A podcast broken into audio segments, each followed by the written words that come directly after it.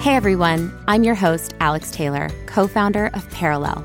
Welcome to Parallel Lives, a podcast where we learn about the tireless yet vibrantly challenging role the women we admire most live in parallel to their careers and personal pursuits, becoming and being a mom.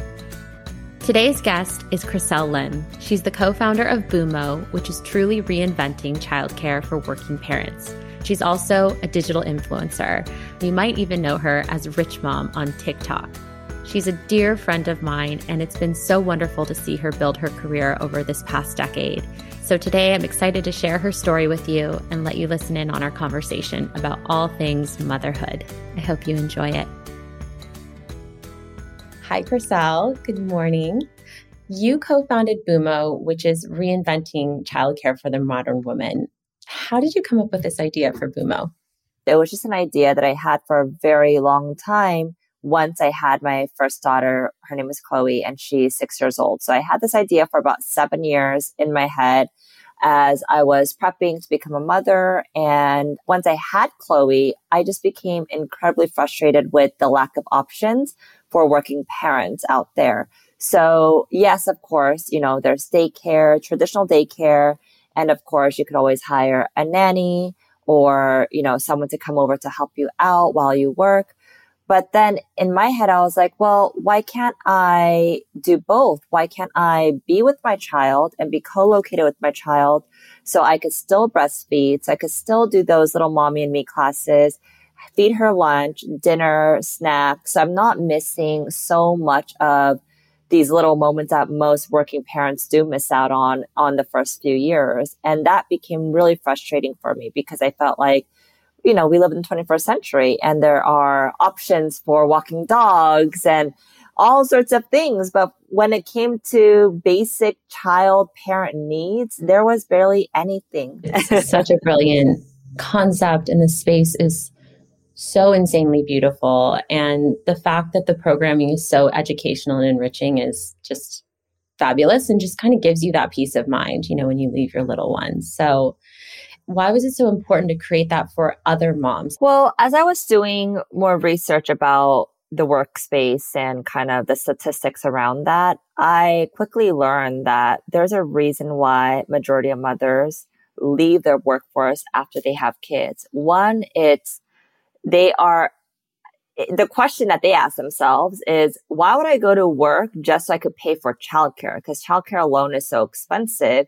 And so it's almost like I'm literally separated from my child. I cannot be with them, but I am working so I could be separated from them. That doesn't logically make any sense, right? No sense. Yeah. No sense at all. And so the system is really backwards in that sense. And so for women and mothers, that logic is like, okay, well, I'm just not going to work, even though they might have a great career. They might have an awesome company that they're working for with wonderful benefits. You cannot buy back time. And I think that is really the most precious and most important thing, especially in the early years of childhood development. Really, you don't want to miss those little moments. And so that is why millions and millions of mothers are missing from the workforce. It's not because they're not talented enough. It's not because they're too busy. It's not, be, it's none of that. It's really because there's no support system in place. And for me, I run my own business and my own company. So I have a bit more freedom in that sense where I can be able to like take a day off and say, Hey, I'm just going to hang out with my kids. But then I just think about all the other mothers that don't have that choice, right? And so as I started building out Bumo, I just really became frustrated for all the mothers out there. And I just felt like it's unfair that women had to choose one or the other. It's either career or becoming a mom or vice versa. Absolutely. Absolutely. I know so many women that left the workforce for the exact reasons you listed, but also because COVID just, you know, fed the flame, right? And it really takes a village to raise a family, especially when you have little ones. You can't do it alone. And I think we've learned over these past 50 years since women have really entered the workforce that work is really rewarding and enriching to our lives. And I think it, you know, in some, it can make you feel like a better parent. It's a wonderful outlet. And it's incredible that you created that space to allow women to, to pursue that. Thank you. Yeah. And it's something that I talk a lot about on my podcast as well, which is why women work, right? And of course, there are, you know, some women that can't afford not to work, which, you know, I understand. But the, at the same time, there are women that don't necessarily have to work, uh, but they choose to work, right? And why do they choose to work? They choose to work because one, um, identity, right? They, they want to keep their identity. They want to feel inspired by something outside of just, you know, what's in front of them, which is their kids and their family. And for a long time, especially me as a, uh, being raised by immigrant parents and my mom pretty much dropped everything to raise us. I had a really hard time understanding that because I felt guilty that I chose myself. I felt guilty that I chose to work where I was taught that you have to give up everything in order for you to be a wonderful mother. But I think now we are realizing that's not the case. And in fact, it's actually quite healthy to have something outside of your family and your kids. And so for me, that's why I work. I love working. I, I'm able to continue my passions and, you know, inspiration. So it's tremendous this podcast, while we love to hear about everyone's careers and the empires they built, it's about the other role that we really don't talk about as much, which is the role of ourselves as mothers.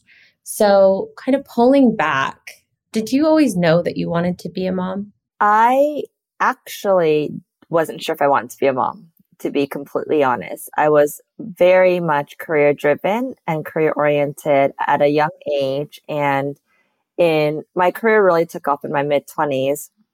And so at that point, I was just like, I don't know if I want to have kids. But obviously, it happened. And as I look into motherhood, right, I still don't love the concept of like being a mom in general, like all the li- little nitty gritty things that you have to worry about. There's a lot that comes with it, right? And so for me, I don't love the nitty gritty. Like I don't love doing these little things, but I love being their mom. I love being able to teach them like life concepts and really raise them into just like really good human beings. So what changed? You know, what pushed you to this other side? I think it's once I gave birth and I just saw this human being that I was holding that I developed in my own body. That is very surreal. Like, I don't even know how to describe it. I think only mothers will be able to really understand that because when you're looking at this baby, you're like, that came out of me. What? It's wild. It's so wild. Total yeah. sci-fi. And I think it was that moment where I was like, okay, I need to protect this little thing at all costs. And so I think that natural mother bear instinct kind of kicked in immediately when I held her for the first time.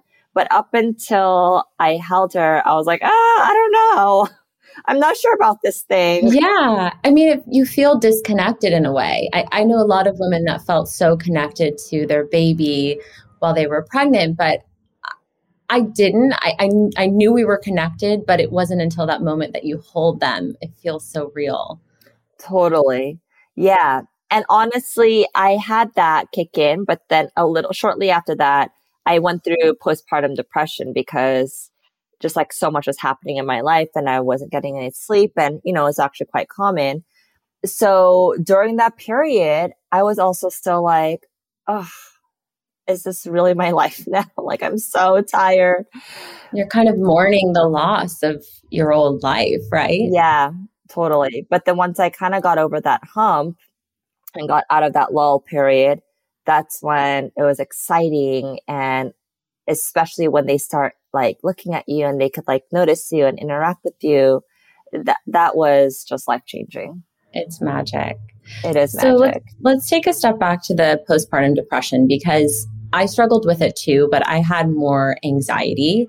But I hear that it manifests in different ways. How did did you have a moment where you kind of realized that you had you were dealing with postpartum depression? Did you do anything to support yourself? Did you get help? How did you yeah. get through that? Well, first of all, I didn't even know I had it when I was going through it because one, no one talks about it, especially six, seven years ago when I first had Chloe. So I didn't even know why I was feeling the way I was feeling. Um, but it was once I got out of it, that's when I realized that I did have it. And so, yeah, my whole thing is just talking openly about it because I think it's really important for women to know when they are going through postpartum depression.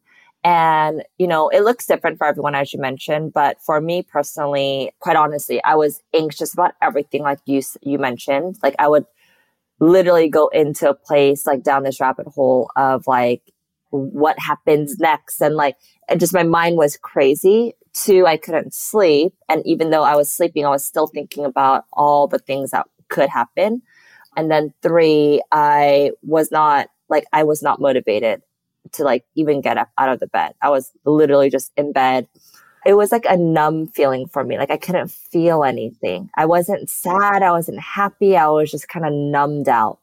Um, and of course, when the baby needed me, you're just kind of like, you just do it, but you don't even realize that you're doing it. It was almost like this out of body experience. I don't even remember. It was all foggy and hazy. It's very foggy. I, I think that's really common. You kind of feel like this zombie. And I think so much of it stems too. Of course, our hormones are changing, but lack of sleep. I mean, they say being extremely tired is worse for driving than drinking. You know, like it's oh my very gosh, dangerous. I believe that. Yeah.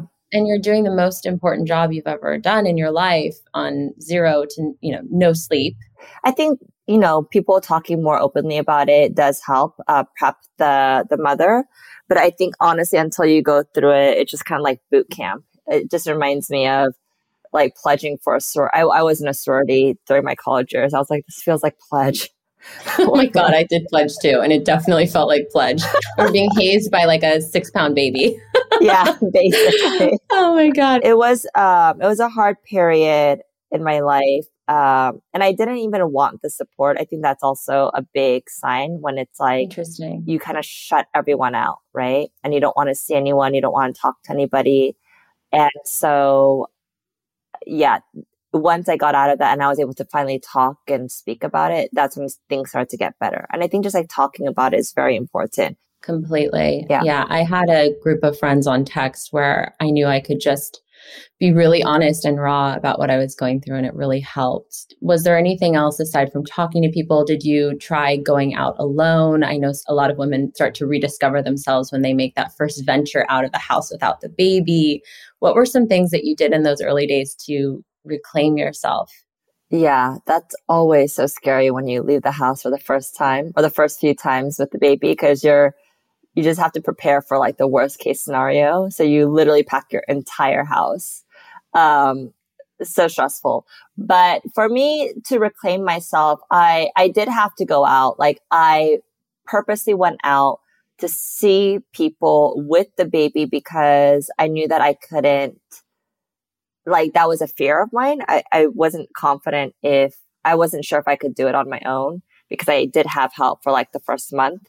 Um, and my mom was around to help me. And so I was like, no, I need to do this. So at least like going out, you know, having brunch with friends and normalizing that because I was so used to being independent and doing things on my own.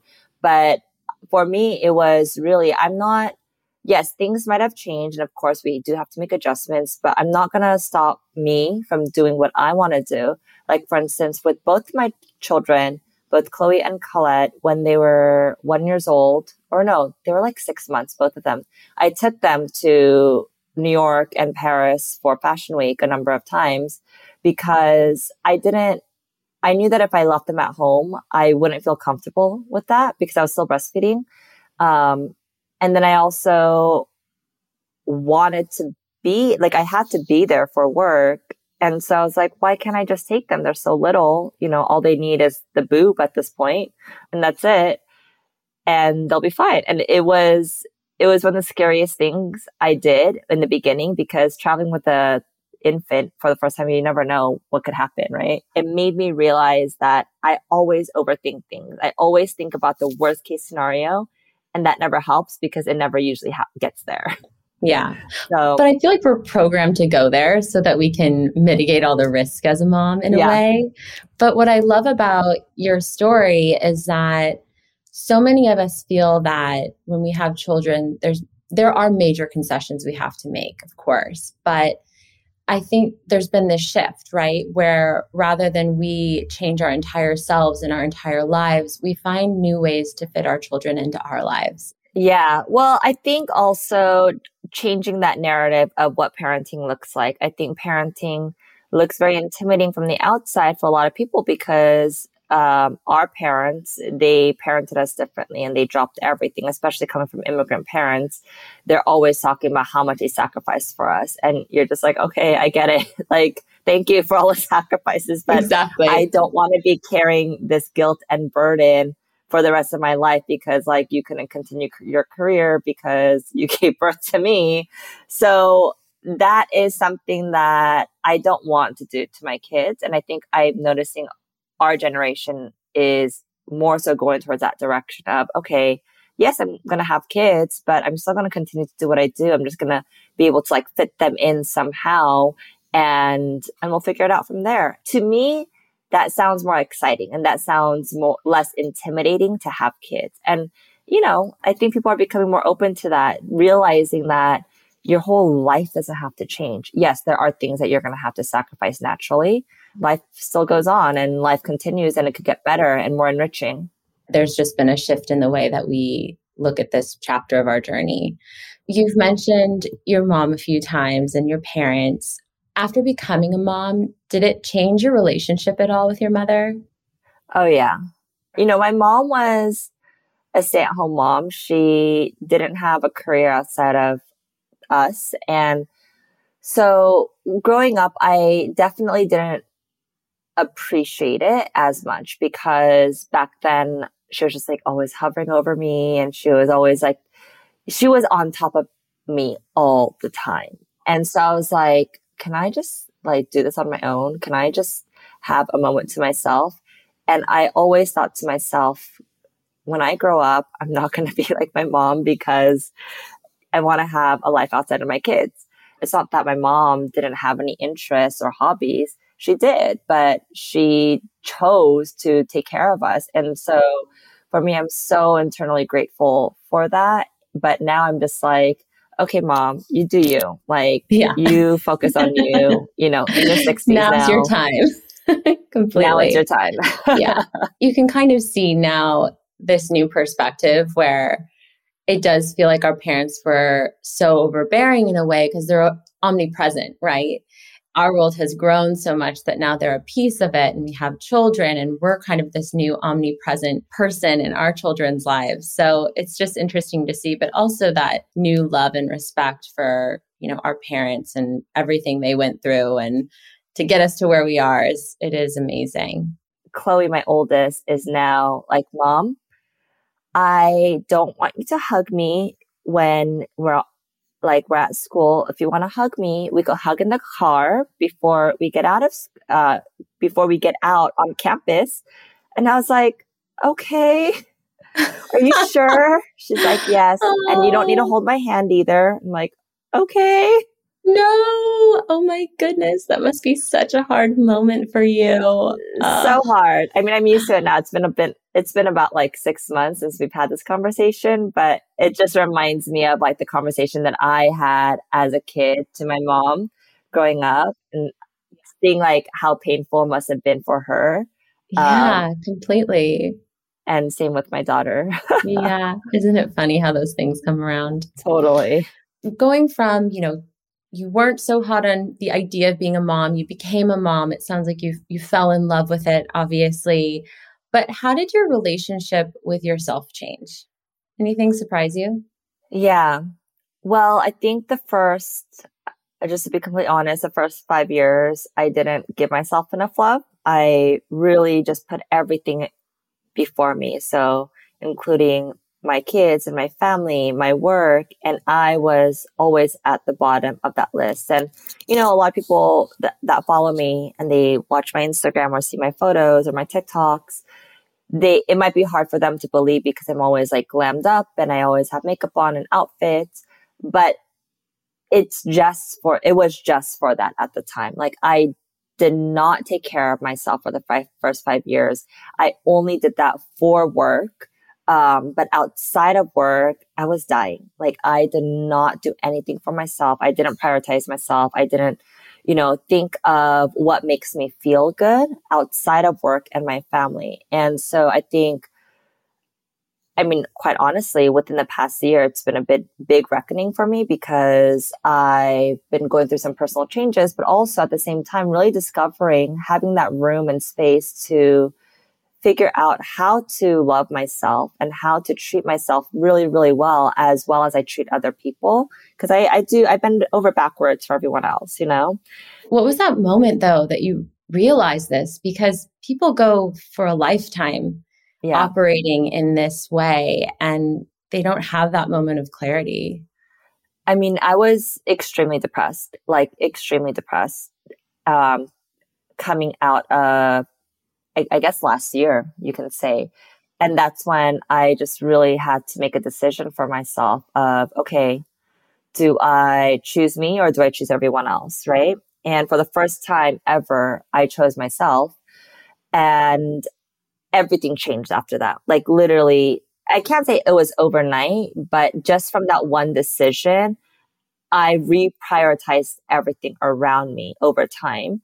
And so if that looked like meeting with friends once a week, like everyone's healing process is different. For me, I realized that my friendships, something I put on the back burner is actually my therapy. And so if I go without a week or two seeing my girlfriends, it just feels weird to me because we just say what's on our mind. We just, what I always tell people is like, if you're not going through something right now, you're going to go through something soon, right? We're always in this constant cycle of just growth, right? And that comes with painful, sometimes experiences or situations.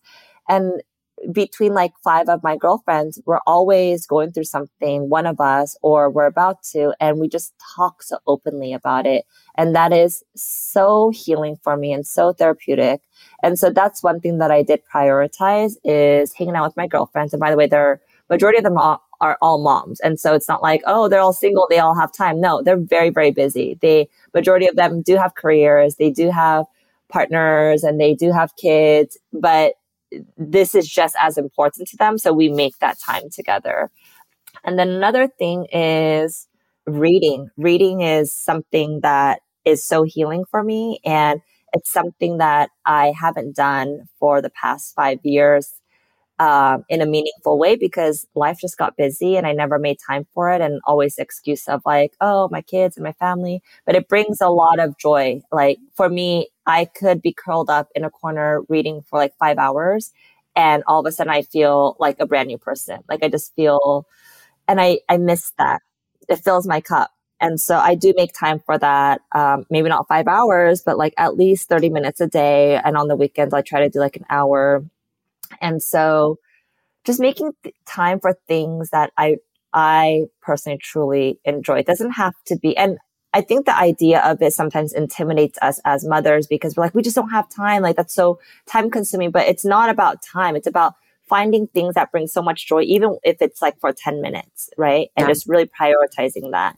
It's the little things, but it you're reminding me of that old saying, you know, you have to put on your oxygen mask first before you help anyone else. And we show up better in all parts of our lives when we're able to take care of ourselves. And that's such a great reminder, especially coming from someone like you. You know, we've seen you build this empire with Bumo. You are a style icon. You became the sensation overnight on TikTok. And to be so honest about what was going on behind the scenes and also how you dug yourself out of that hole emotionally yeah. is tremendous. And it's and it's so simple. It's relationships. It's taking some time for you. It's you know just the little things. It adds up.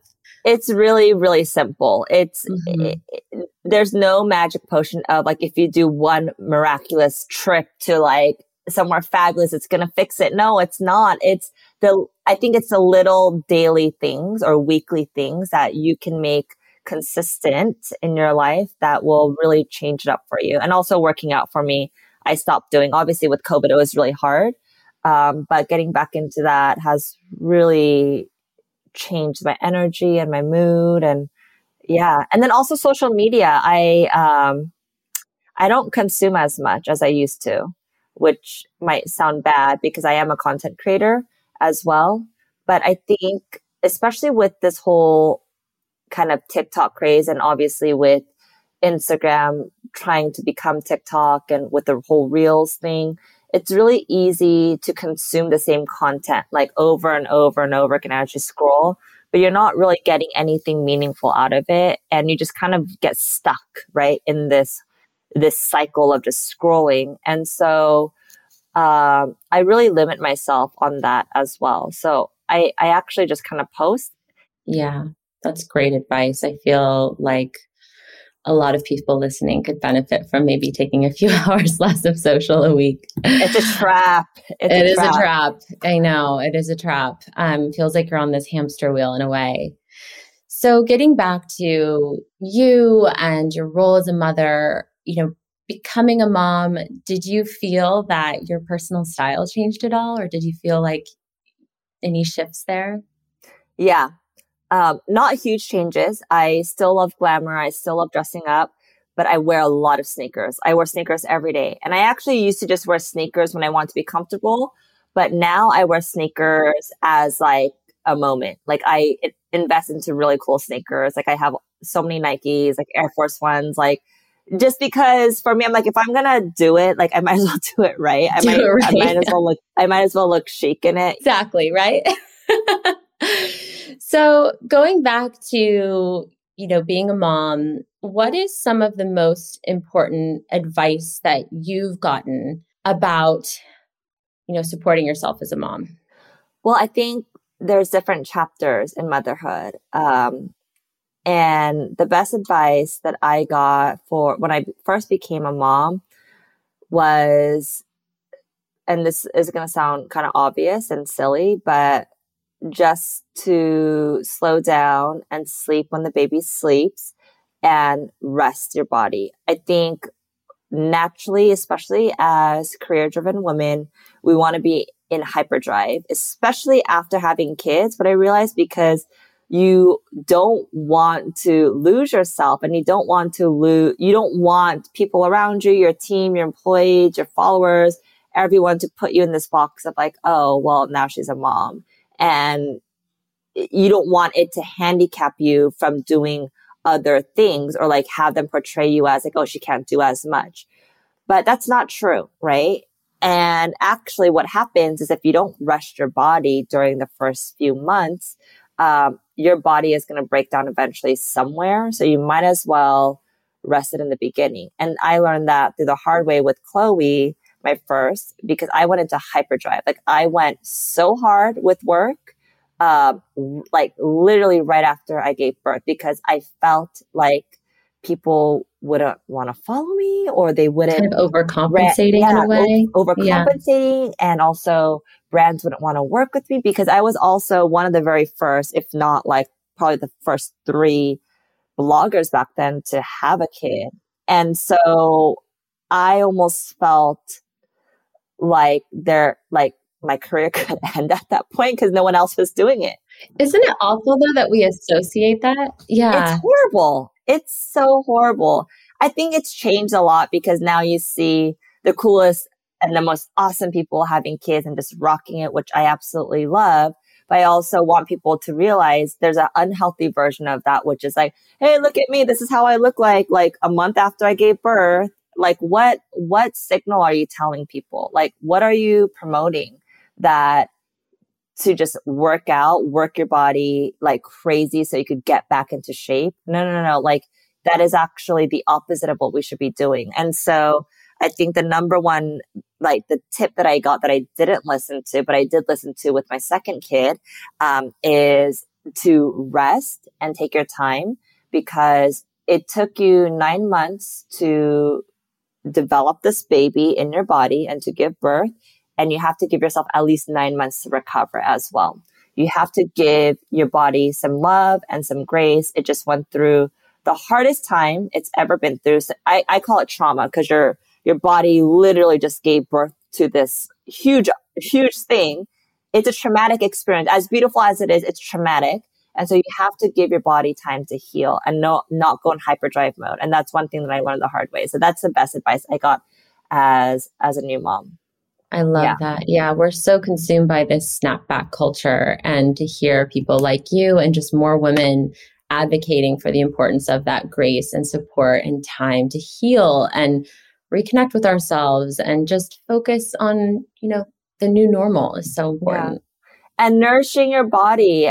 But yeah, you have to nourish your body with what your body needs. And it's, it needs specific things during that time because you lost a lot during birth and you're replenishing your body and you need to make more, especially if you're breastfeeding or, you know, cause, and hormonally it's all changed. And so you need to give your body a lot of, of love and nutrition, take the right vitamins. You know, I'm a fan of that. But, you know, it's interesting when, when we were formulating our postpartum product, we learned from our founding OBGYN and the other doctors that it can take three to five years to really fully replenish your body's nutrients after birth. Wow. It's kind of wild. You know, you really give everything to this baby and it takes time to rebuild those nutrient stores. Yeah. Wow. Yeah, it takes a while. So, what is the most surprising or valuable thing you've learned about yourself since becoming a mom? I have so much love and capacity within me. I always thought that I was kind of meant to work and build and create and be this entrepreneur and businesswoman. Like, but once I gave birth to my two little ones, I realized how much love and compassion I have for these, these kids. It's amazing what you're capable of. Yeah. And then also the amount of energy, right? Like the other day, I was so tired because I only got like four hours of sleep. Um, and you know, I'm 36 now, like four hours before I'll be totally fine with like a cup of coffee. But now it's like four hours of sleep. I can't even like wake up with coffee. Right. And so I was just like feeling so exhausted. And I was like, oh, should I just like, you know, ask my mom to go pick up the girls? I, I just need like an hour nap. And I'm like, no, I'm going to do it. And I did it and I saw them and I'm like, ah, I'm so excited to see you. And then all this energy started coming out and like I wasn't yeah. even tired. And I'm like, wow, kids are natural caffeine. Like I don't even they are. caffeine. That's so true. That's so yeah. true. Okay, well, to wrap up, what's next for you personally for Bumo? What are you excited for?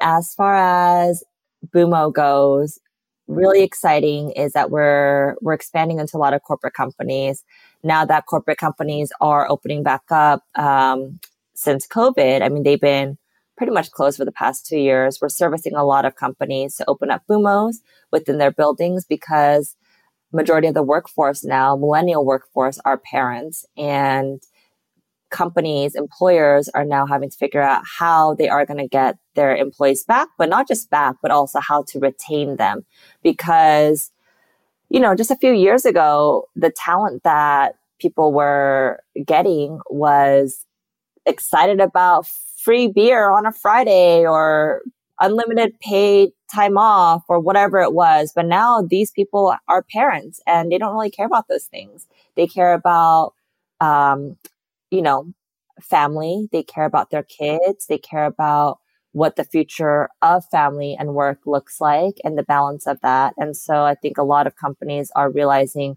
the importance of adding like actual real benefits to support their parents is really, really incredible. So we're working with a lot of uh, big tech companies right now to service them with Bumos in their, mm-hmm. their headquarters. So, and for anyone that doesn't live near a Bumo, how can they get involved in the brand? You guys have an incredible online platform. Yeah, so Bumo goes beyond just the four walls, and we did that intentionally because we understand that there's only so many Bumos that we can open around the world. And so we have our incredible curriculum that the Bumo instructors, they actually use in the classrooms. And it's one of the best, best curriculums out there. So you actually could get access to that online.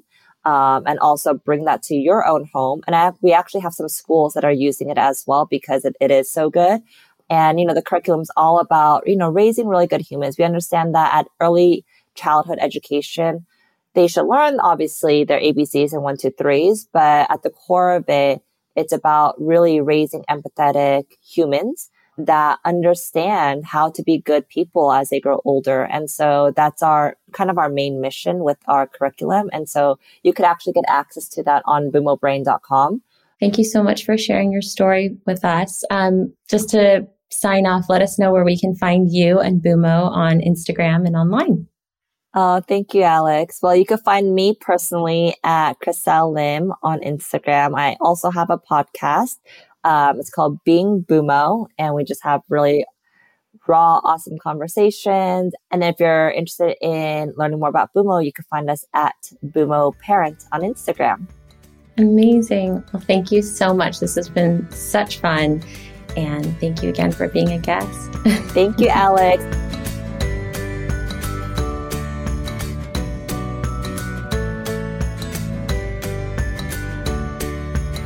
Thanks for tuning in to Parallel Lives. Stay tuned for new episodes and be sure to subscribe on Apple Podcasts, Spotify, or wherever you listen to podcasts so you don't miss an episode. If you liked today's show, we'd be forever grateful if you take a moment to rate and review us. You can find us online at perelelhealth.com. That's P E R E L E L health.com or on Instagram at Perelel Health. I'm Alex Taylor, and you've been listening to Parallel Lives. Thanks so much for tuning in. This podcast is brought to you by Perelel. We are a prenatal vitamin and supplement solution that adapts to your changing body's needs throughout your motherhood journey. All of our products offer the highest quality, bioavailable ingredients at doctor recommended doses tailored to each unique phase preconception, first trimester, second trimester, third trimester, and postpartum and beyond because your prenatal vitamins shouldn't be one size fits all. Sign up for our newsletter at perelelhealth.com to learn more.